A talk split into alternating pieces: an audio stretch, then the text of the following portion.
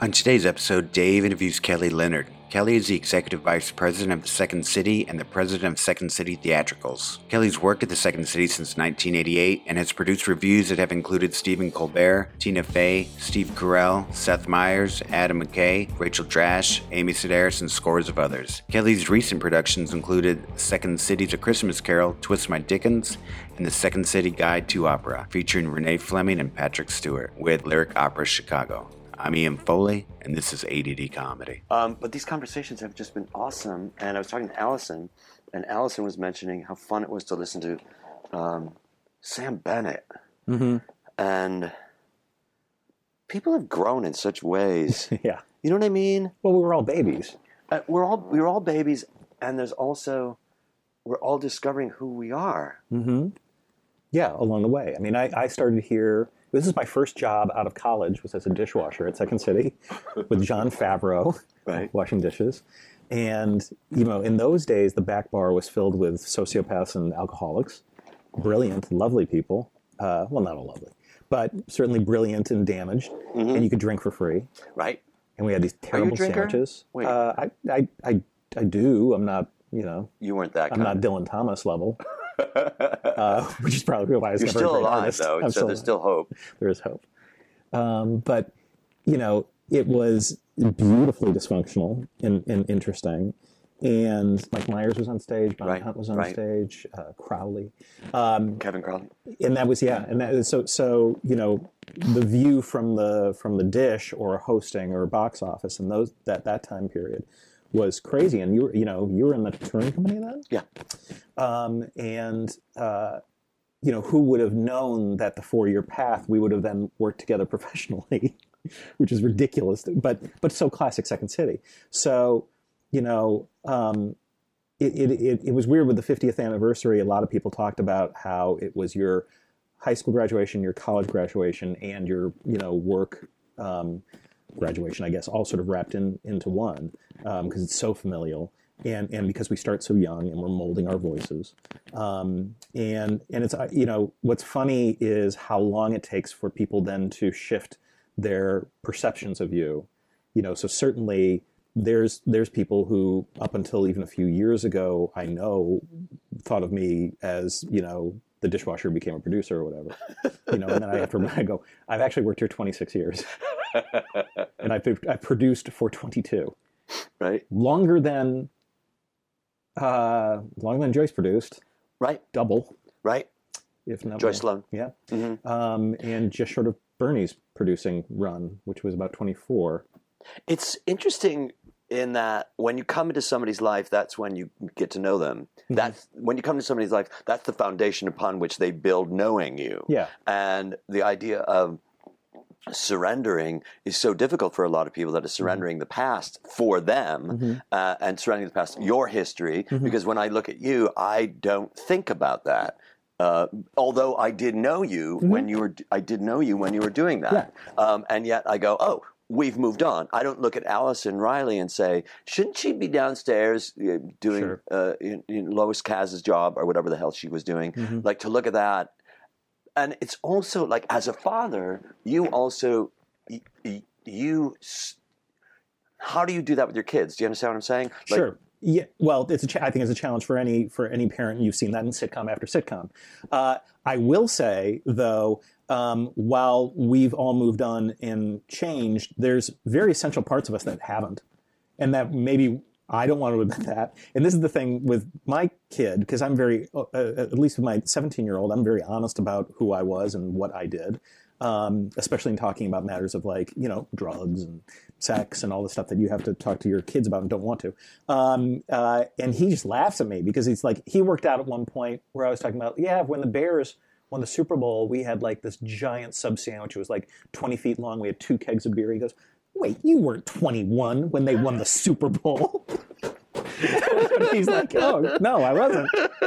Kegs of beer, yeah, right, we totally did. right Um, uh, so so you know, there's there's a part of me when I see you going, oh, you know, you know, a real part of me that is still real, that is a kid or a flaw or whatever. but then there's other life experiences and other things that I've accomplished since that, uh, in you know most gloriously having children and semi-successfully raising them, uh, that have made me a different person. Clearly, and I think that what what we also do is we tend to look.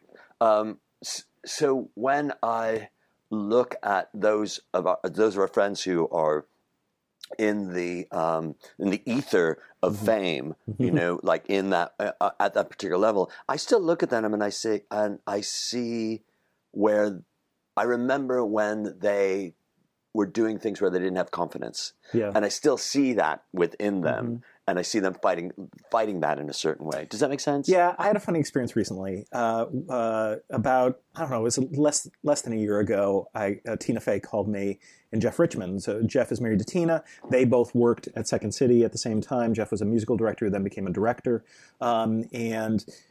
J- Jeff uh, was sort of a key director here at uh, the point at which you know, I was further farther along farther along enough in my producing career that I was sort of knee deep in it and felt I knew what I was doing, um, though I probably didn't. And uh, uh, uh, Tina was doing a benefit for her kids' school and asked if we could bring a touring company and basically help produce this event. So we brought a touring company to New York. Beautiful event at Lincoln Center. She customized all the stuff. Saturday Night Live band, Jane Krakowski, all these stuff. It was awesome. However, it was hilarious because during the rehearsal we fell back into our classic modes of when we worked here before, which was Tina was on stage, she deferred to Jeff, who deferred to me. However, Tina was always in charge. So it was like she would say something like, I, I, was thinking this note, but you know, it's up to you and whatever. And that would be, oh, that's interesting. And then Jeff would say it to me. So it all became our idea. And then we went back like, okay. and then we realized by the end, we're like, oh, it was all Tina's good ideas. and not that we don't play a part, but it was the dynamic was no different. And and it was just sort of tea, you know? Yes. It was Tina, it was tea. Yes. And she, you know, slapped me on the back and talk, and we'd be like, and was, you know, and, and same with Jeff. And though we hadn't laid eyes on each other in like three or four years, um, it was very easy at that moment because we're in a theater together with a touring company doing what we did together to fall back into that. Clearly. Where, uh, looking at, I'm listening to, to you talk about Tina and talk about Jeff and you and there's this feeling of and you see fall back into it mm-hmm. so there's this confidence that you fall back mm-hmm. into mm-hmm. there's uh, there's this is how it works and i think the the idea of confidence is one that isn't really explored that much in the work mm-hmm. that we're doing and it probably isn't explored that much in general to mm-hmm. say how do you get the confidence in order to say this is what it is that i'm doing or how you know what i mean sure like, well I, I, I think it's i think it's less how you get the confidence and more how you reduce the fear. Okay. To, to me, the the let's key, move this lower. Yeah, go ahead. The key with any of this stuff mm-hmm. is uh, uh, look. If you look at the reality of your your work life and your personal life, none of it should work. Right. None of it's like we shouldn't be able to um, uh, drive our cars and not be in accidents constantly. exactly. Right. I mean, it's if, insane. Yes, and I think one of the reasons is we don't we don't think about the no. difficulty. That's interesting. So you need to put the fear aside, and and you need to be a all things are possible. Not to the extent that you do stupid things, but I think on an everyday level, it's very easy to fall into paralysis. Right. Um, and so I think for improvisers uh, whether it's explicit or not, that is part of their training, right? A fear reduction, uh, so that um, there's a very healthy part of uh, an improv community that can go out and be, and it's borne itself out. How many people are successful out of this, you know, community? Uh, and it's because that they can reduce the fear when they are uh, present uh, and in the moment in participating. And it doesn't mean they're not a neurotic mess before and after. I look at Jackie Hoffman.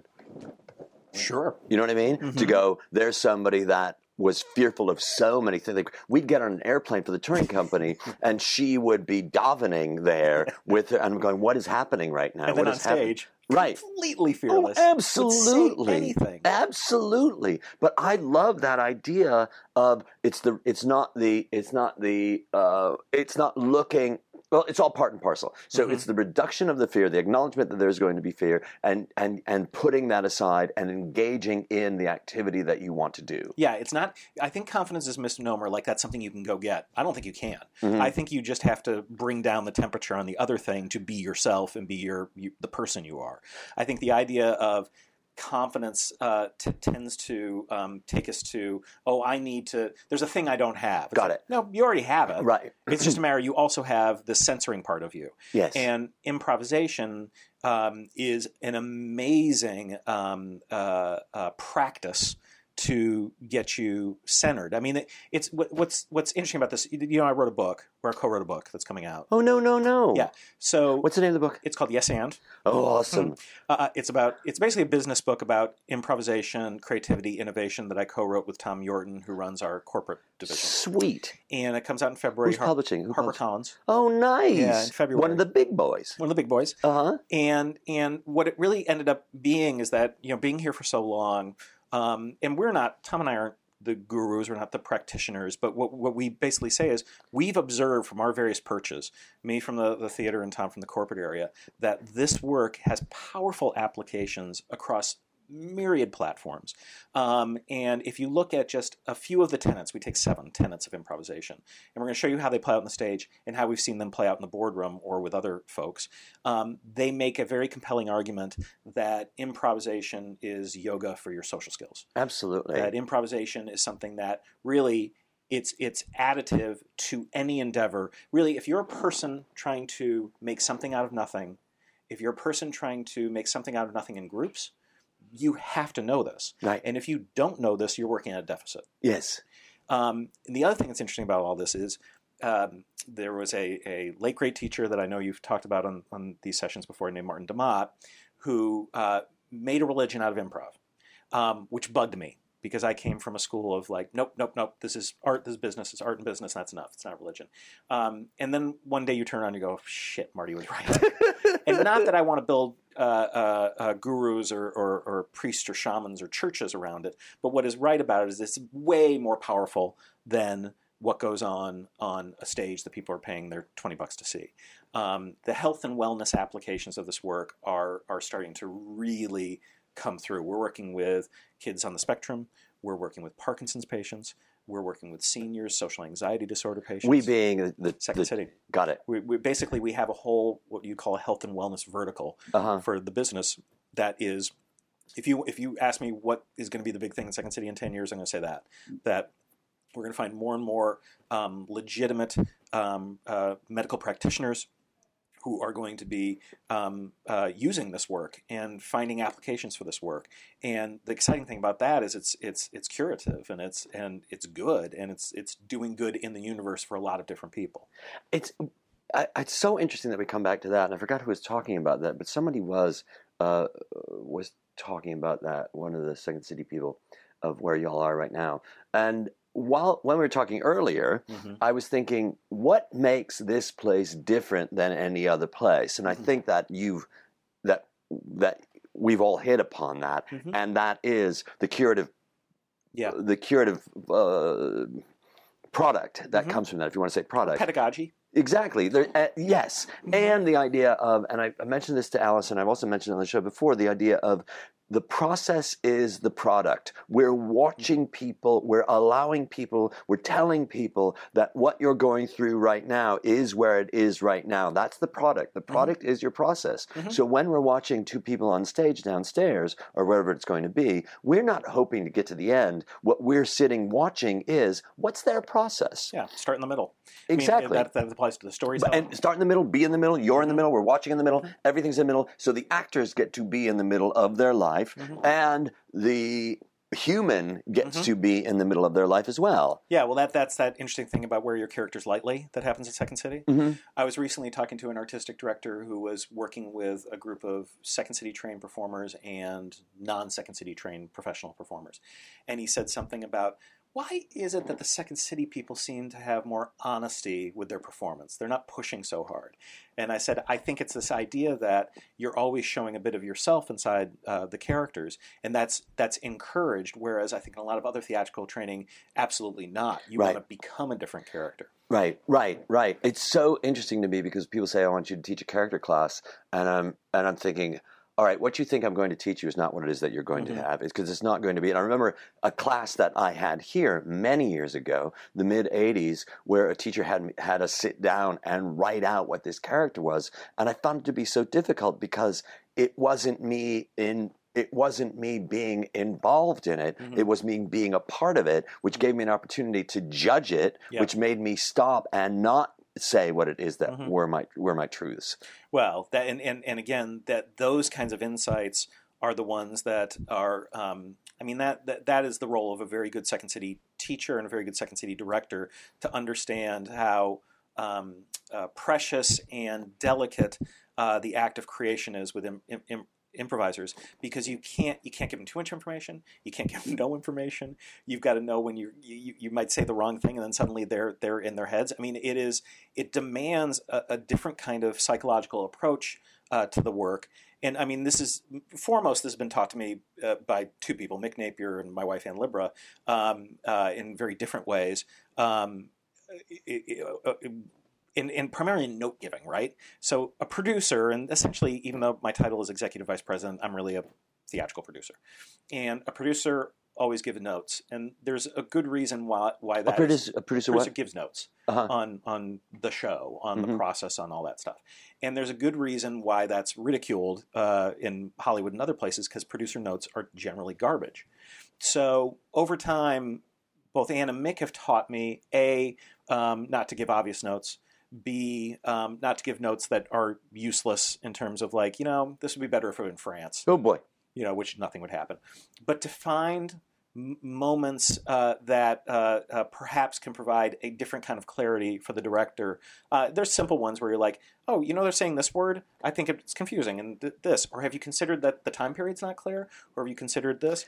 Um, You're talking about clarity. Yeah, You're talking about clarity. It's just, and, and that is what a producer function should be. Um, if, if it's more than that, then I should be on the writing staff, which I'm not.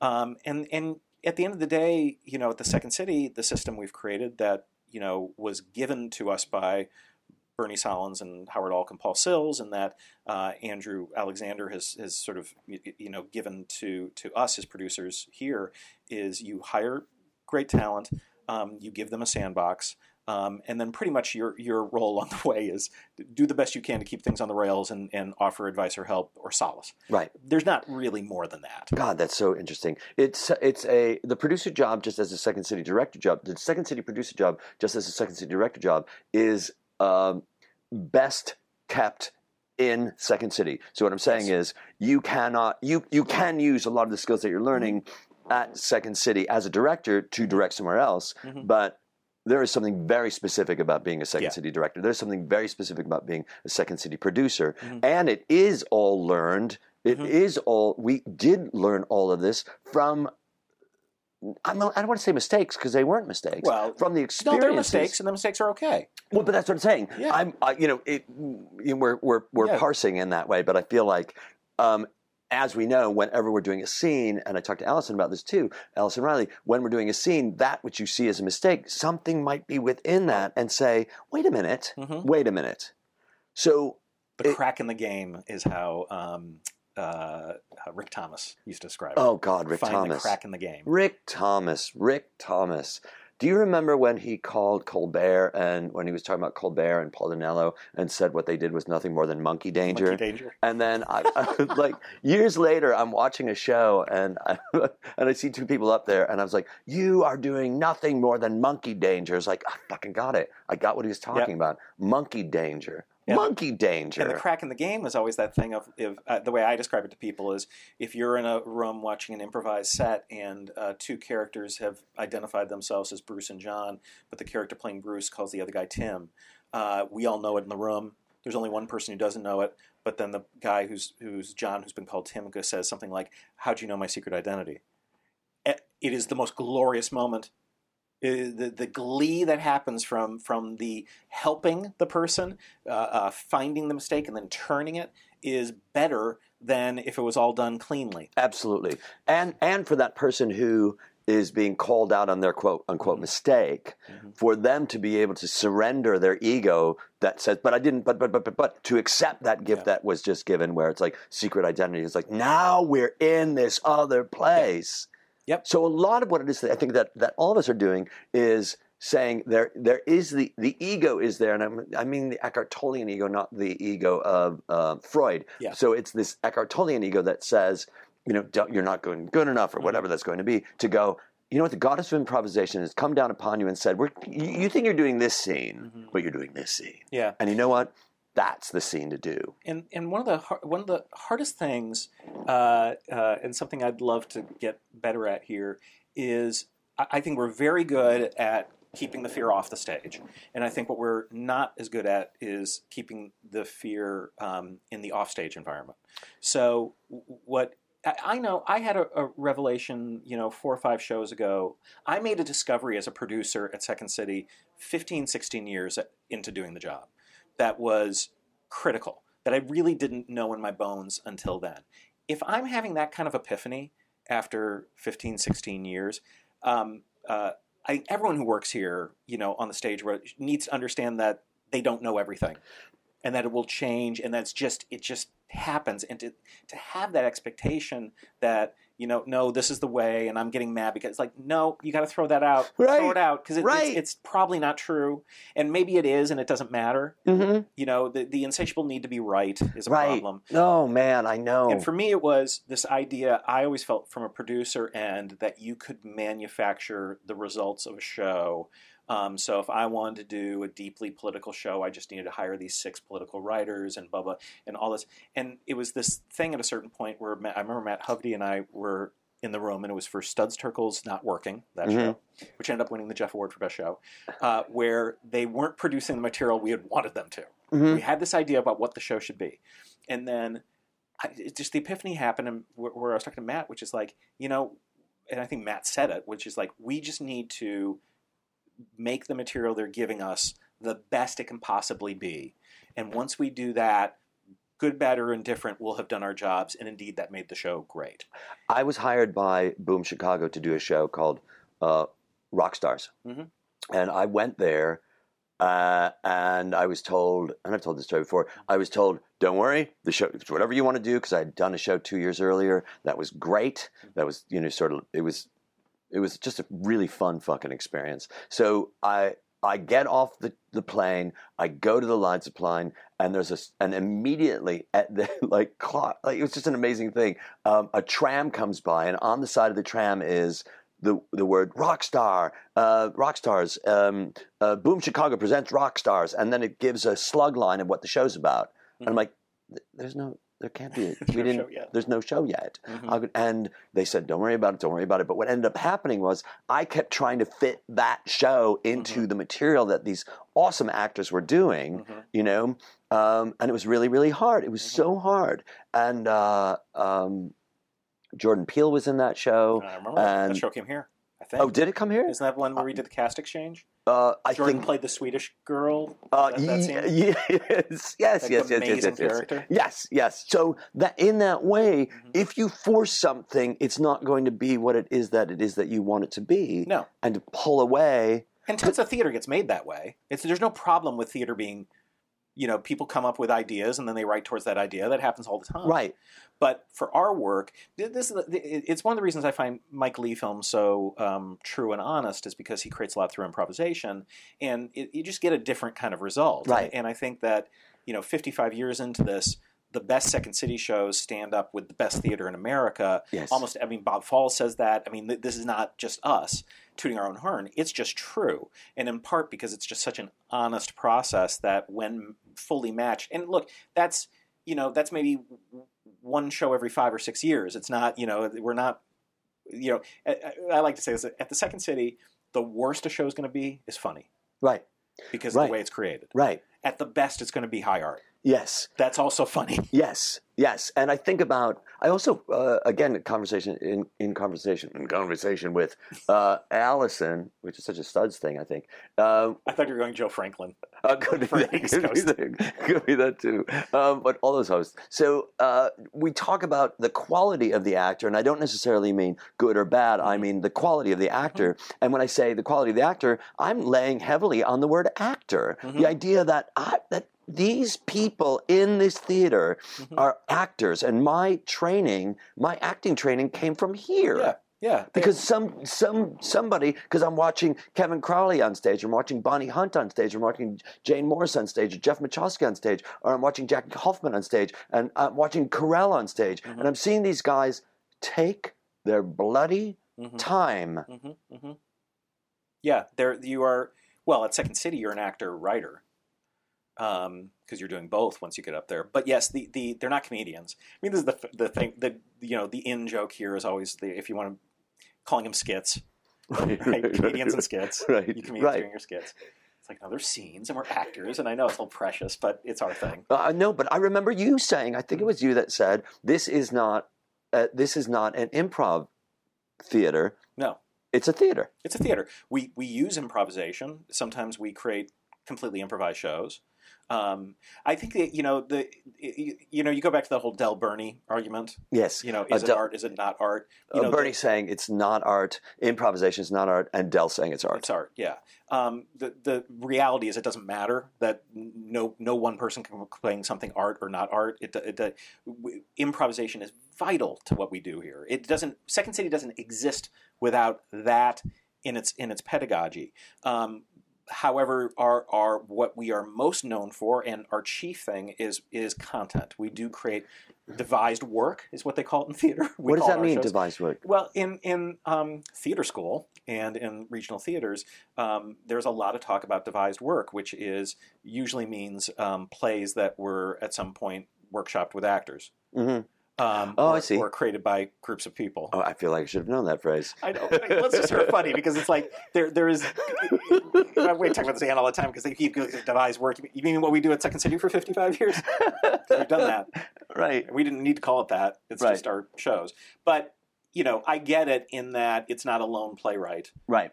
sitting alone, Right. uh, bringing it to to a group. Right. Um, uh, but in in that uh, uh, in, in what we do here, um, uh, improvisation is absolutely vital. It has a huge role. There are there's you know fierce sort of study and application of it throughout the process, but the bulk of the resident company shows are written pieces as they should be because they're performing in front of sold out houses, eight shows a week.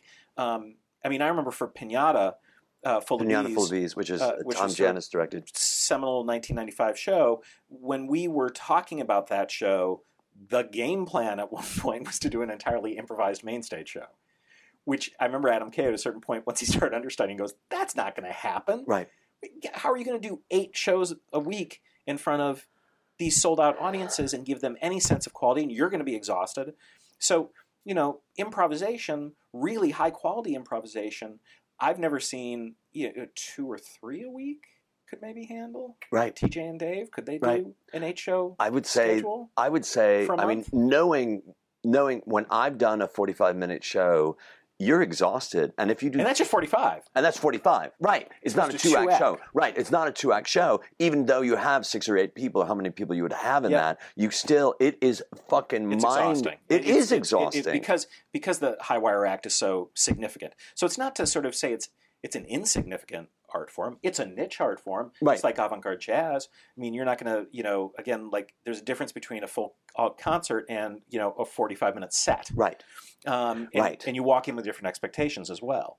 So, you know, we fiercely use improvisation. It is part of our uh, total DNA here. But at the end of the day, it does serve mostly um, in the professional uh, uh, part of this this business, professional theatrical part of this business. It serves a function as to get us to um, fully producible shows, It's shows. and and I gotta say, it's just a blast to put the shows together. Mhm. It's a fucking pain in the ass, Yeah, and it is hard. But it goes back to it's not the product; it's the process, and to enjoy the process of being in process, and that's huge. Well, you you own it. I mean, you you know your your X number of shows. What'd you do? Five, six? I did ten shows. Jesus. I did ten shows. Oh yeah, I guess you count Northwest and all that. yeah, yeah. Uh, so you own those ten shows. You're Yes. a part owner of all those those, and and, and that that you always have that. And I mean, especially like I can think of because that was a, a, a important period for me too. There's just like your visage, uh, f- turn of phrase are eternally burnished into my brain, and not even your best work, right? I, I'm, I'm there's what the hell were you wearing? Some sort of beanie thing, and you had a uh, it was your costume you left backstage. Yes, that was that. I was thinking about that very What was scene. that goddamn scene? That scene was clowns. That was where Oh, the- Jackie the Hoffman. raping clowns. It was raping clowns, and to look at that scene and to go, we did a scene where Colbert was raping, was trying to rape Jackie, Jackie Hoffman. Hoffman. and I came in with Ullman as the as the Deus ex machina in a way, Yes. where it was like just about to, for penetration, and I came in as the Make a Wish Foundation kid. Yes. Can't get it out of my head. No, I mean, I should be thinking of Maya, which is maybe the greatest scene of all time in Second City of the Modern Era. No, I think of rapey clowns. Right, right. And I got to go, clowns, clowns. That's how I think of and it. it was interesting because I looked at a, a photograph the other day and I wore that same shirt in an ETC show. Oh God. And that was a scene with, again, Col- Colbert. But you look at those, those, to be able See, again, there's nothing like that job. There's nothing Mm-hmm. like this job. And so, of course, the people that leave here, Mm-hmm. no matter what, are going to be inspired in a way that you're not inspired anywhere else. And and again, I'm going to go. I'm going to. I'm, we're the big boys, so Mm-hmm. it's. I don't care about you know. That's not that I don't care. UCB don't have it. The Groundlings don't have it. Acme doesn't have it. You know. Well, they're building their own. They're building their own worlds and traditions that are different from ours. clearly, but uh, clearly, and I don't mean to knock it, but sometimes No, I can't help it. But it's it's you know the the and the and and and the thing is one of the biggest differences is that we're in Chicago, um, and and I would say uh, UCB in New York in particular has built a very specific uh, world around that alternative New York comedy scene. right. What what that is going to be very special for a long period of time. We have done that um, in Chicago as part of the theater scene. It's just it's apples and oranges. All of it is. That's that. I There's- that There's I a will thing we wrap my head around. There's a right. thing we share, but the the the thing we don't is that we come out of this. You know, uh, look, we were the first storefront theater in Chicago. We started the storefront theater movement, and between Playwrights Theater Club and Compass, and then Second City, you know, that spawned everything, and everyone here knows it. So, you know, I'm, right now I'm co-producing a show at Goodman Theater, it, and it's like it's the first one I've done there, and it's so funny because um, you know, Rock Schulfer, w- when I got out of college, my dad, who was a local theater critic here, I told him I wanted to get into theater, and he's the only parent in America who was excited by that news because I was the youngest of six boys, and, and he had always wanted to be in theater, ended up in media. Um, but he got me an interview. Well, he did part of a show here. Yeah, he did. He ended up being a show here. Yeah. And uh, also Altar Boyz and Sheer Madness. Awesome. But he uh, he got me an interview with Bernie Sahlins uh, and Rock Schulfer Goodman. So uh, and Rock uh, Bernie, of course, founder Second City, and then built the Willow Street Carnival, which was Yes. a, I, I worked on that.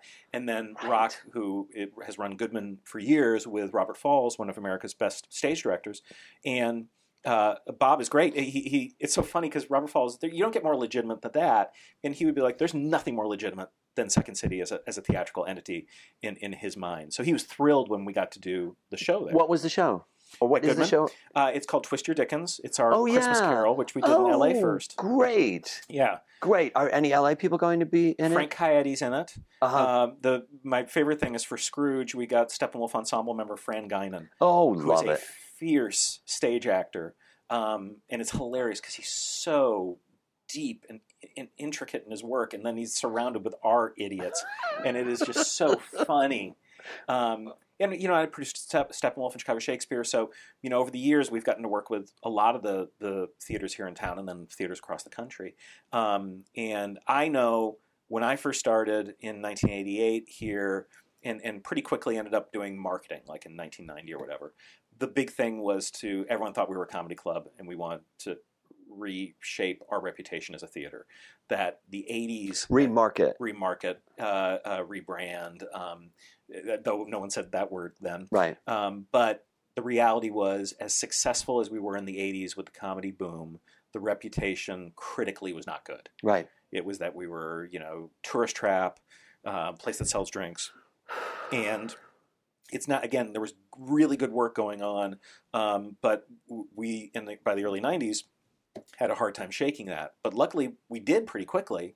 Those those reviews, you know, from your era on, I would say essentially the sort of 91 to 98 was our period of like okay we're going to try new things we're going to do all improv shows Right. we're going to do theme shows we're going to and and you know it it took notice and we sort of returned ourselves to that and then years after that starting to work with all the regional theaters around the country actors theater in louisville la jolla playhouse you know brought us back into that vernacular Yep.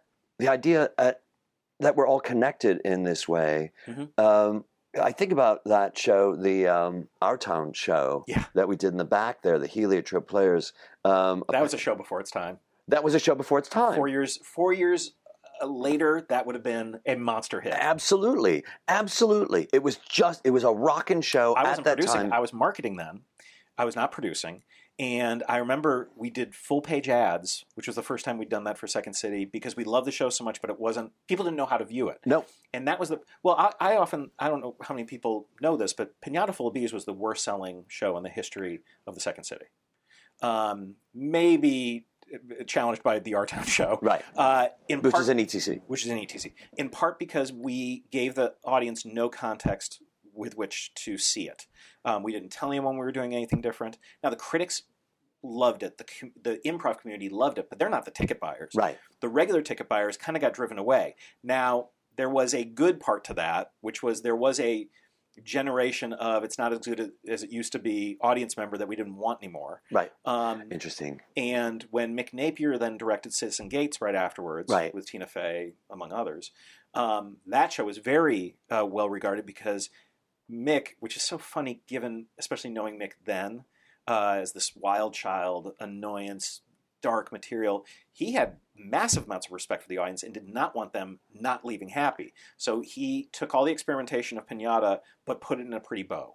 Well, what happened if you look at the set hmm of of Pinata? Yeah. There was no set. No. Right, it No. was uh, it was Exposed everything. Exposed the back, wa- crossover. like normally you have that crossover, Mm-hmm. but if people want, if the actors had to cross over from one side to another, they had to cross over during the show Mhm. in public Mhm. and be present to it. All props and costumes were on the stage, correct? Yep. They were all on the stage. Not whenever, professionally lit. Nope. No lighting director. No, no. And yet, when I think about a scene like Gump, which is just such an amazing scene, and um, you know, a lot Mm-hmm. Yeah. of people are going to go, "What the fuck are we talking about?" I, in my mind, as I always do with a great scene, I see that being in an office. I see that being at a desk. I Mm-hmm. see them being having chairs. Of course, none of them, none of that having happened. But it was because you had Scott Adsit and Adam McKay going back again, All going back to the actors, Mhm. the actors making us see that. Yeah. And when you talk about shows that were prior to my era, and I think about that, again, I'm probably losing people here, but the idea of that Les Audiences scene Mhm. where Kevin Crowley and uh, Kevin Crowley and Barb Wallace, Mm-hmm. right,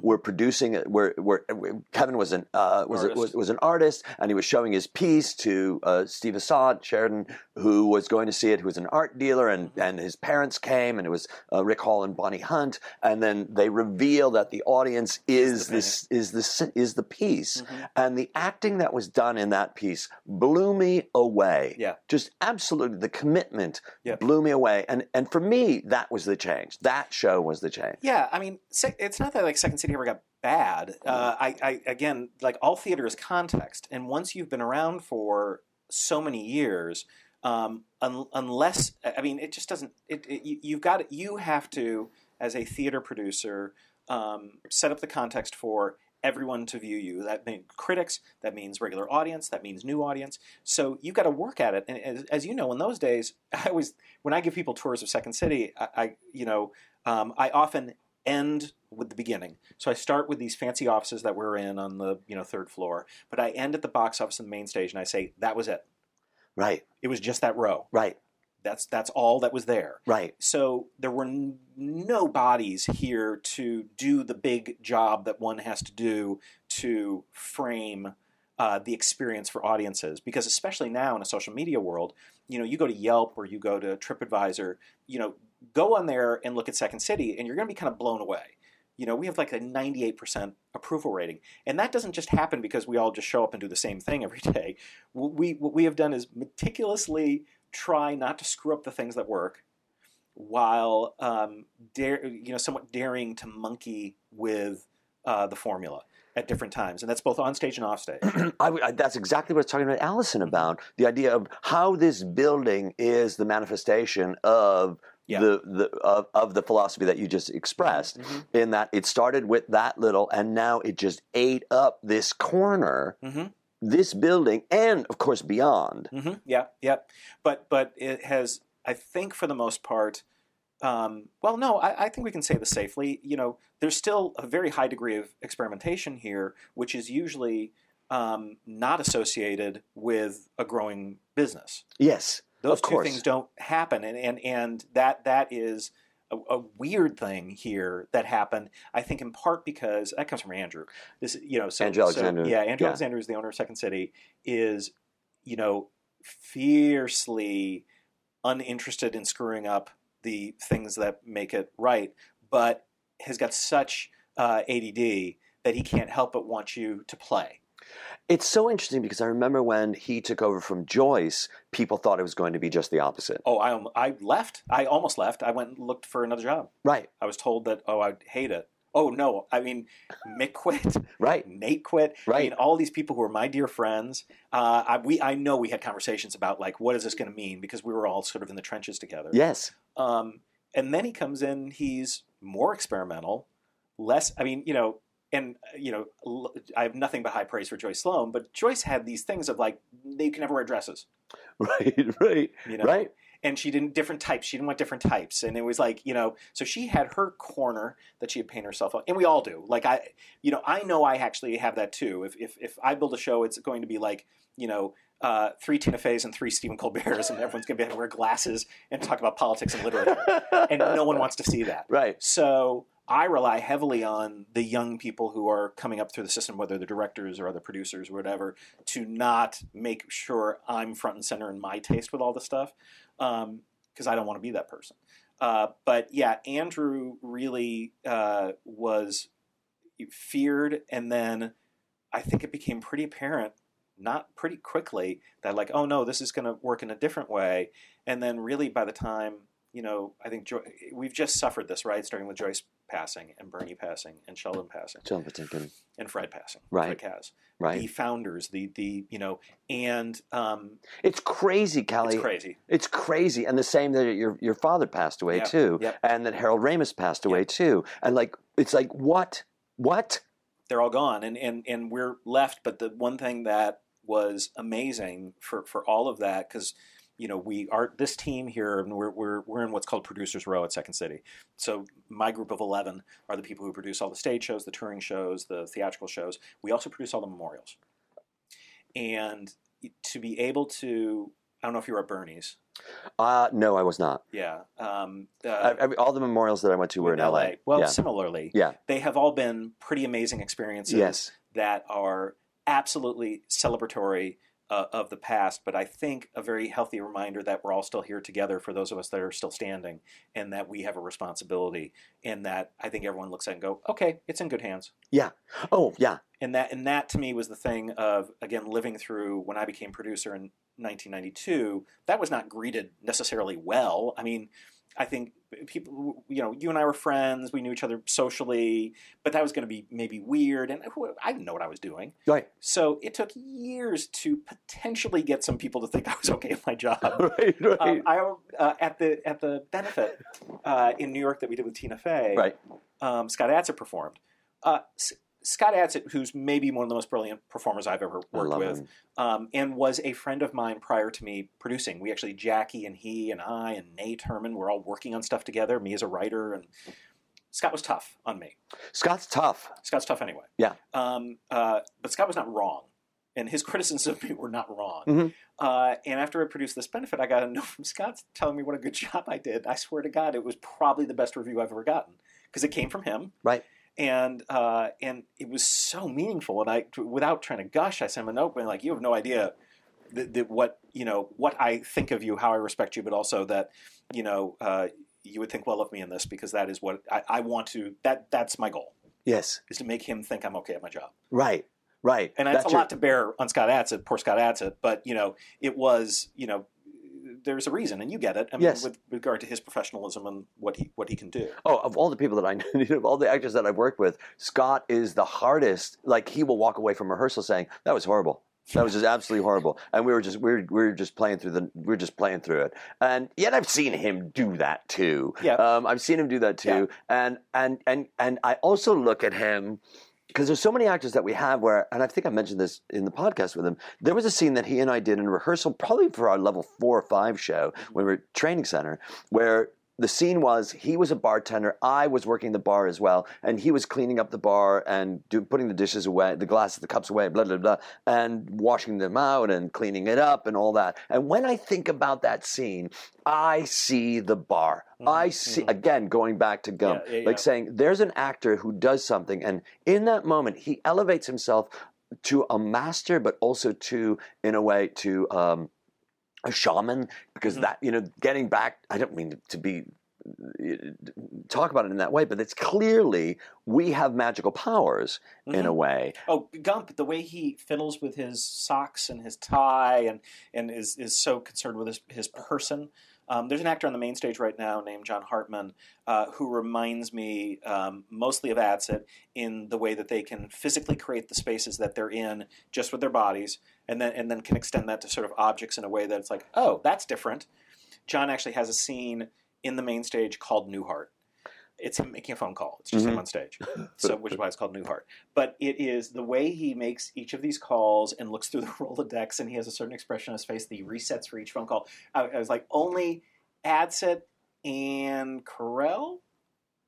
Carell had a little bit of that, Carell did. um, but really, in terms of the full thing, Adsit, um, because I don't think of Carell setting up environment outside himself. No, no, no, no. Steve, I, when I think about an object that Steve would have, it would be uh, during that Christmas scene that he did with Franny, where Franny got him a 10 speed bike, Yeah, yeah. and then Steve got her a humidifier uh, from Walgreens across the Yes, street. That's yeah. what I always think like, oh, he went across the street and brought it to the main stage. But no, I, no, I don't ever see him doing object work really. No, but but he- I see him creating an environment, certainly yeah, and creating he an and he plays without the ball. He he is. It, it, it doesn't matter what anyone else is doing on stage. He's acting, Yes. even if he has no lines. That was the thing about Maya that was so brilliant. Is that scene does not work without the reaction. clearly reaction that se- exactly and the simple honest Mhm. reaction because that scene is all pressure tension dynamic it's thi- it's fish out of water but the fish out of water isn't the the the guy playing the old black woman Mhm. the fish out of water is the guy who's watching this universe Mhm. that's there Mhm. and being a part of that and this scene's on uh, on YouTube i can't believe how lovely that was for that to be released for Mhm. that for that episode and For- about. yeah Yeah, this it was an interesting thing that we um, uh, that we we sort of realized, which is we have all this content here, um, and you know uh, archives and, and whatnot. Uh, that you sort of think of like, well, how are we going to build this? And and I think at a certain point, Tyler Alexander, who's Andrew's son, who works here, was like, people just need to see this. yes So let's just start sending some archive stuff out into the. It's, there's no, we're not getting paid. No one's getting paid, but the work is important. And so now that we've sort of every once in a while released these little pieces, the reaction is amazing, and it starts to build up, you know, uh, for people who didn't know or weren't around, um, a real sort of visceral understanding of the work that's not just handed down via, you know, Jeff Sweet's "Something Wonderful Right Away" right or whatever version of that you're on. There's a guy actually writing a Second City book right now. I don't know if you know about this. Uh, Sam Wasson, who wrote the Fosse book okay um, and the Paul Mazursky book, Uh-huh. among others, wanted to do. Uh, he didn't feel that there was an in-depth um, uh, look at Second City. That the, most of the modern books, quite rightly, are sort of either trying to cram everything in or celebrity photos. But you know, something wonderful right away in its time was amazing because it was just this oral history of a period in time. So Sam's, I think, trying to I- identify five or six different alums, dig into their stories using the experience at Second City in the middle. So how'd they get here? oh Their middle, and what they get out of here. hmm And uh, and by looking at these different stories, uh, both before and after, as well as in, you hopefully can get the 360.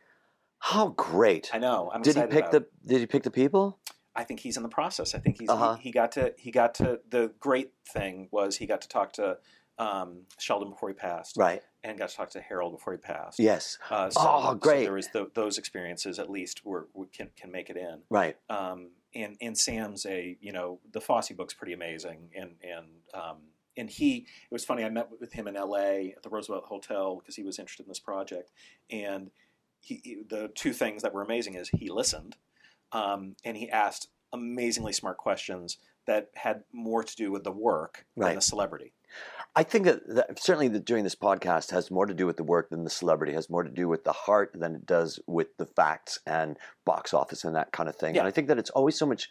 I think that it's always more. I think that it's always more more interesting. More interesting when you look at the heart of what it is. And I look at all the main stage shows that I've seen that have drawn me in, and it's not the laughs; it's the heart. hmm hmm Yeah, absolutely. Well, you know, Bernie Sahlins would say all politics is personal, um, and the best political scenes that we did were about real human behavior. And I, I think about the Clinton sketch, Yes. um, and, and in particular, this is the one with uh, um, uh, Rich Talarico, um, and uh, it's a couple on stage, and they're getting ready for for bed. It's all silent, and clearly the guy's done something wrong. He goes to put his hands on his wife, and she just recoils.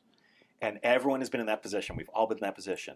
And then three minutes, four minutes into it, he says, "Come on, Hillary," and then it's this whole other thing that was like, so we've already gone down the journey of this guy looks like me. I've done this.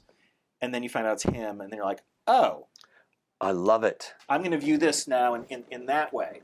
Um, and I, you know, our response to 9 11 um, in, in um, uh, the uh, Holy War Batman um, show with Keegan Michael Key, when it be, the theme of the show ended up being around an Afghani cab driver driving around the evening of, of 9 11 and trying to convince people that he was from elsewhere. Right. Um, and it was so human and so honest. And there's a moment where Abby Sher is playing uh, a, a, a girl, sort of a homely girl, who's going into a beauty contest that she's never going to win. Um, and she's quite taken with the cab driver. He quite taken with her. And he, she kisses, uh, she kisses him, and um, she says, "That was my first kiss." And there's this little moment that I would always tear up. Yeah, it was. It was just Oof. it's it's one of my. I should call Abby about that because it's again like these little memories you've got from being here.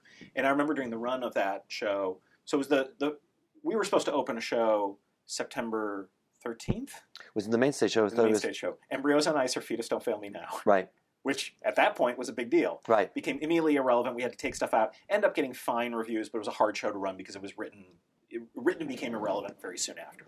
Very talented people, but tough situation to be in. I know. But Holy War had months, you know, a few months to be able to calibrate and, and be able to do their thing, and it became a very, it was one of the seminal Second City shows in the modern era. And one night, um, uh, Governor Ryan was here, and uh, unconnected, um, 30 firefighters from Ground Zero who had been given a flight to Chicago and were taking a break. And we were a little nervous because there was like anti New York stuff and it was all about 9 11. But they loved it. It was like the gallows humor was right up their alley.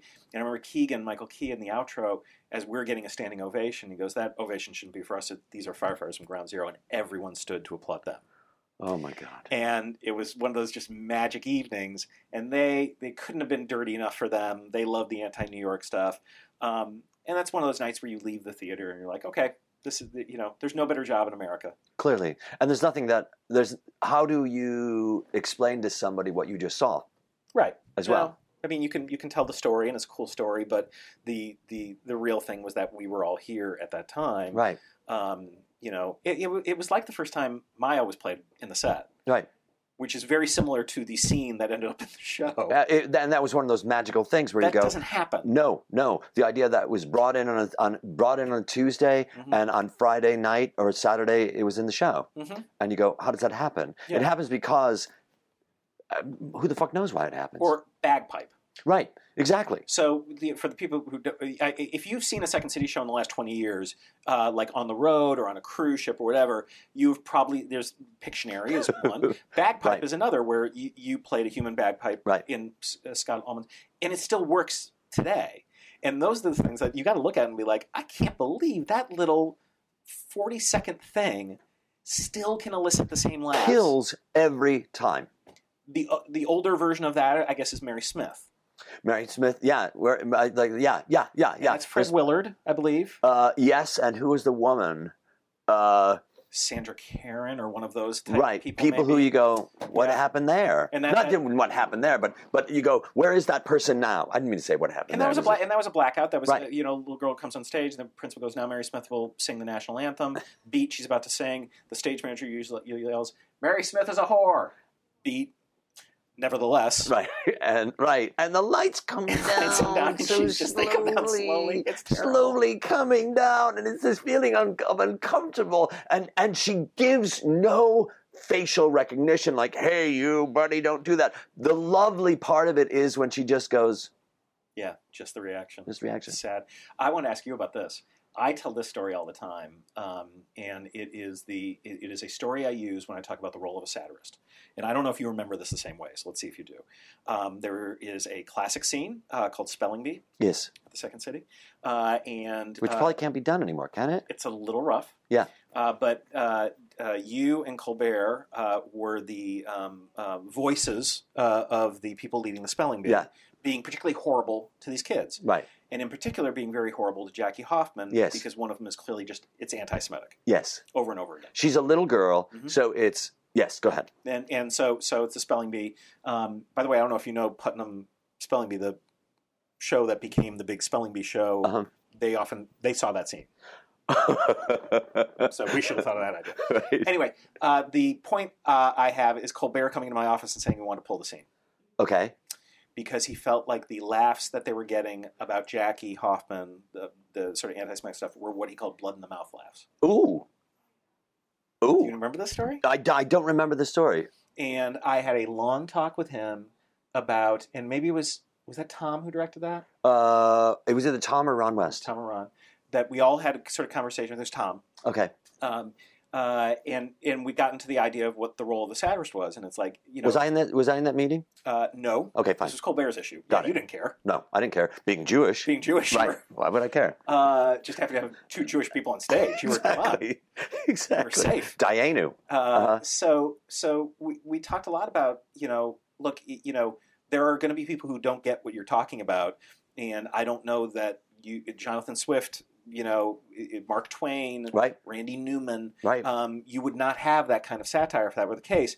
I say all of this to then look at what Colbert ended up doing, which is create a character who I think a lot of people agree with. yes. Yes. Just yes. Yes. Yes. they do not find it ironic at all. No. No. Right. Right. right. Oh, Right. Right. That was a big concern of his, and, and not and, and it's funny because we have that going on right now. There's a, a scene in the main stage where the actress is very concerned that the audience understand, um, in this case, that she's not a terrorist.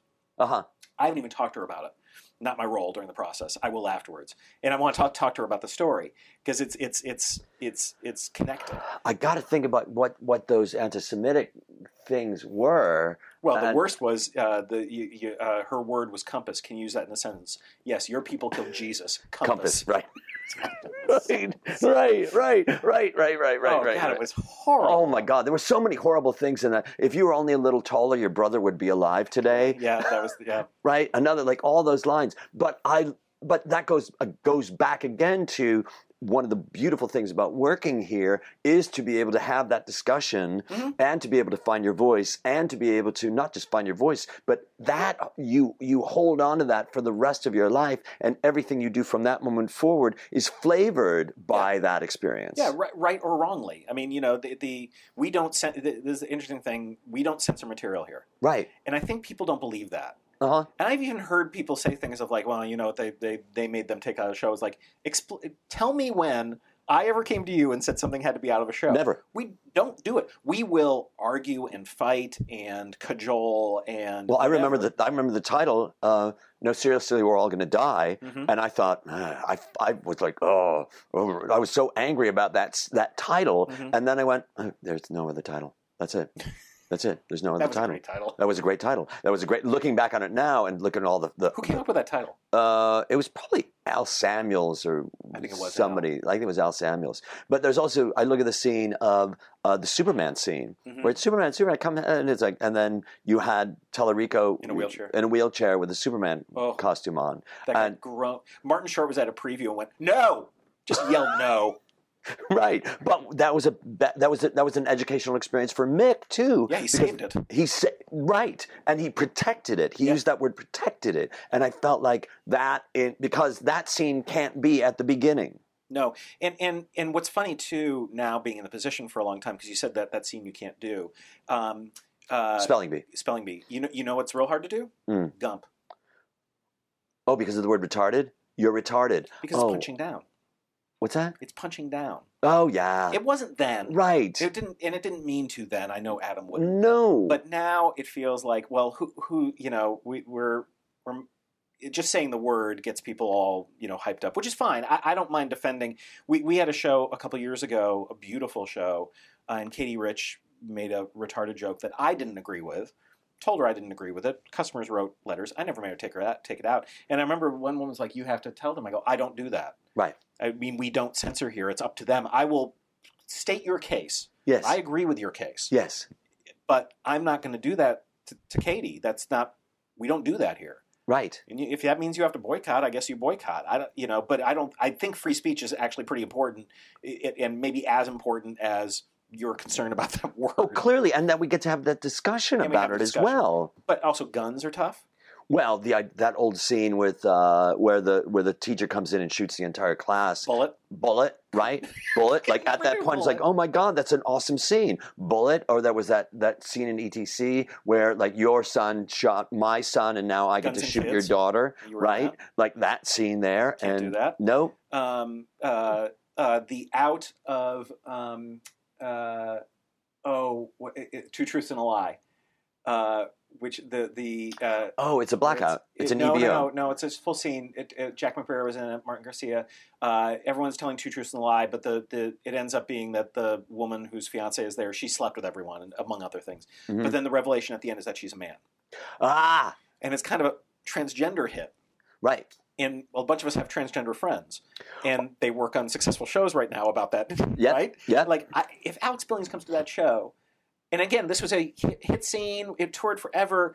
It's that out is wrong now. Yes. Yes. So you Yes. gotta you gotta be able to like you, you do change things. But nowadays, I don't know that anybody would do that. Do They that blow. We wouldn't do that blow. No, we wouldn't do wouldn't. that out for that No, scene. the young the young people doing this wouldn't because they have been educated in a different. Clearly, so when somebody does a mother-in-law joke, the equivalent of a mother-in-law joke, you go, "We don't do that anymore. We don't. Yeah. That's not funny anymore." Yep.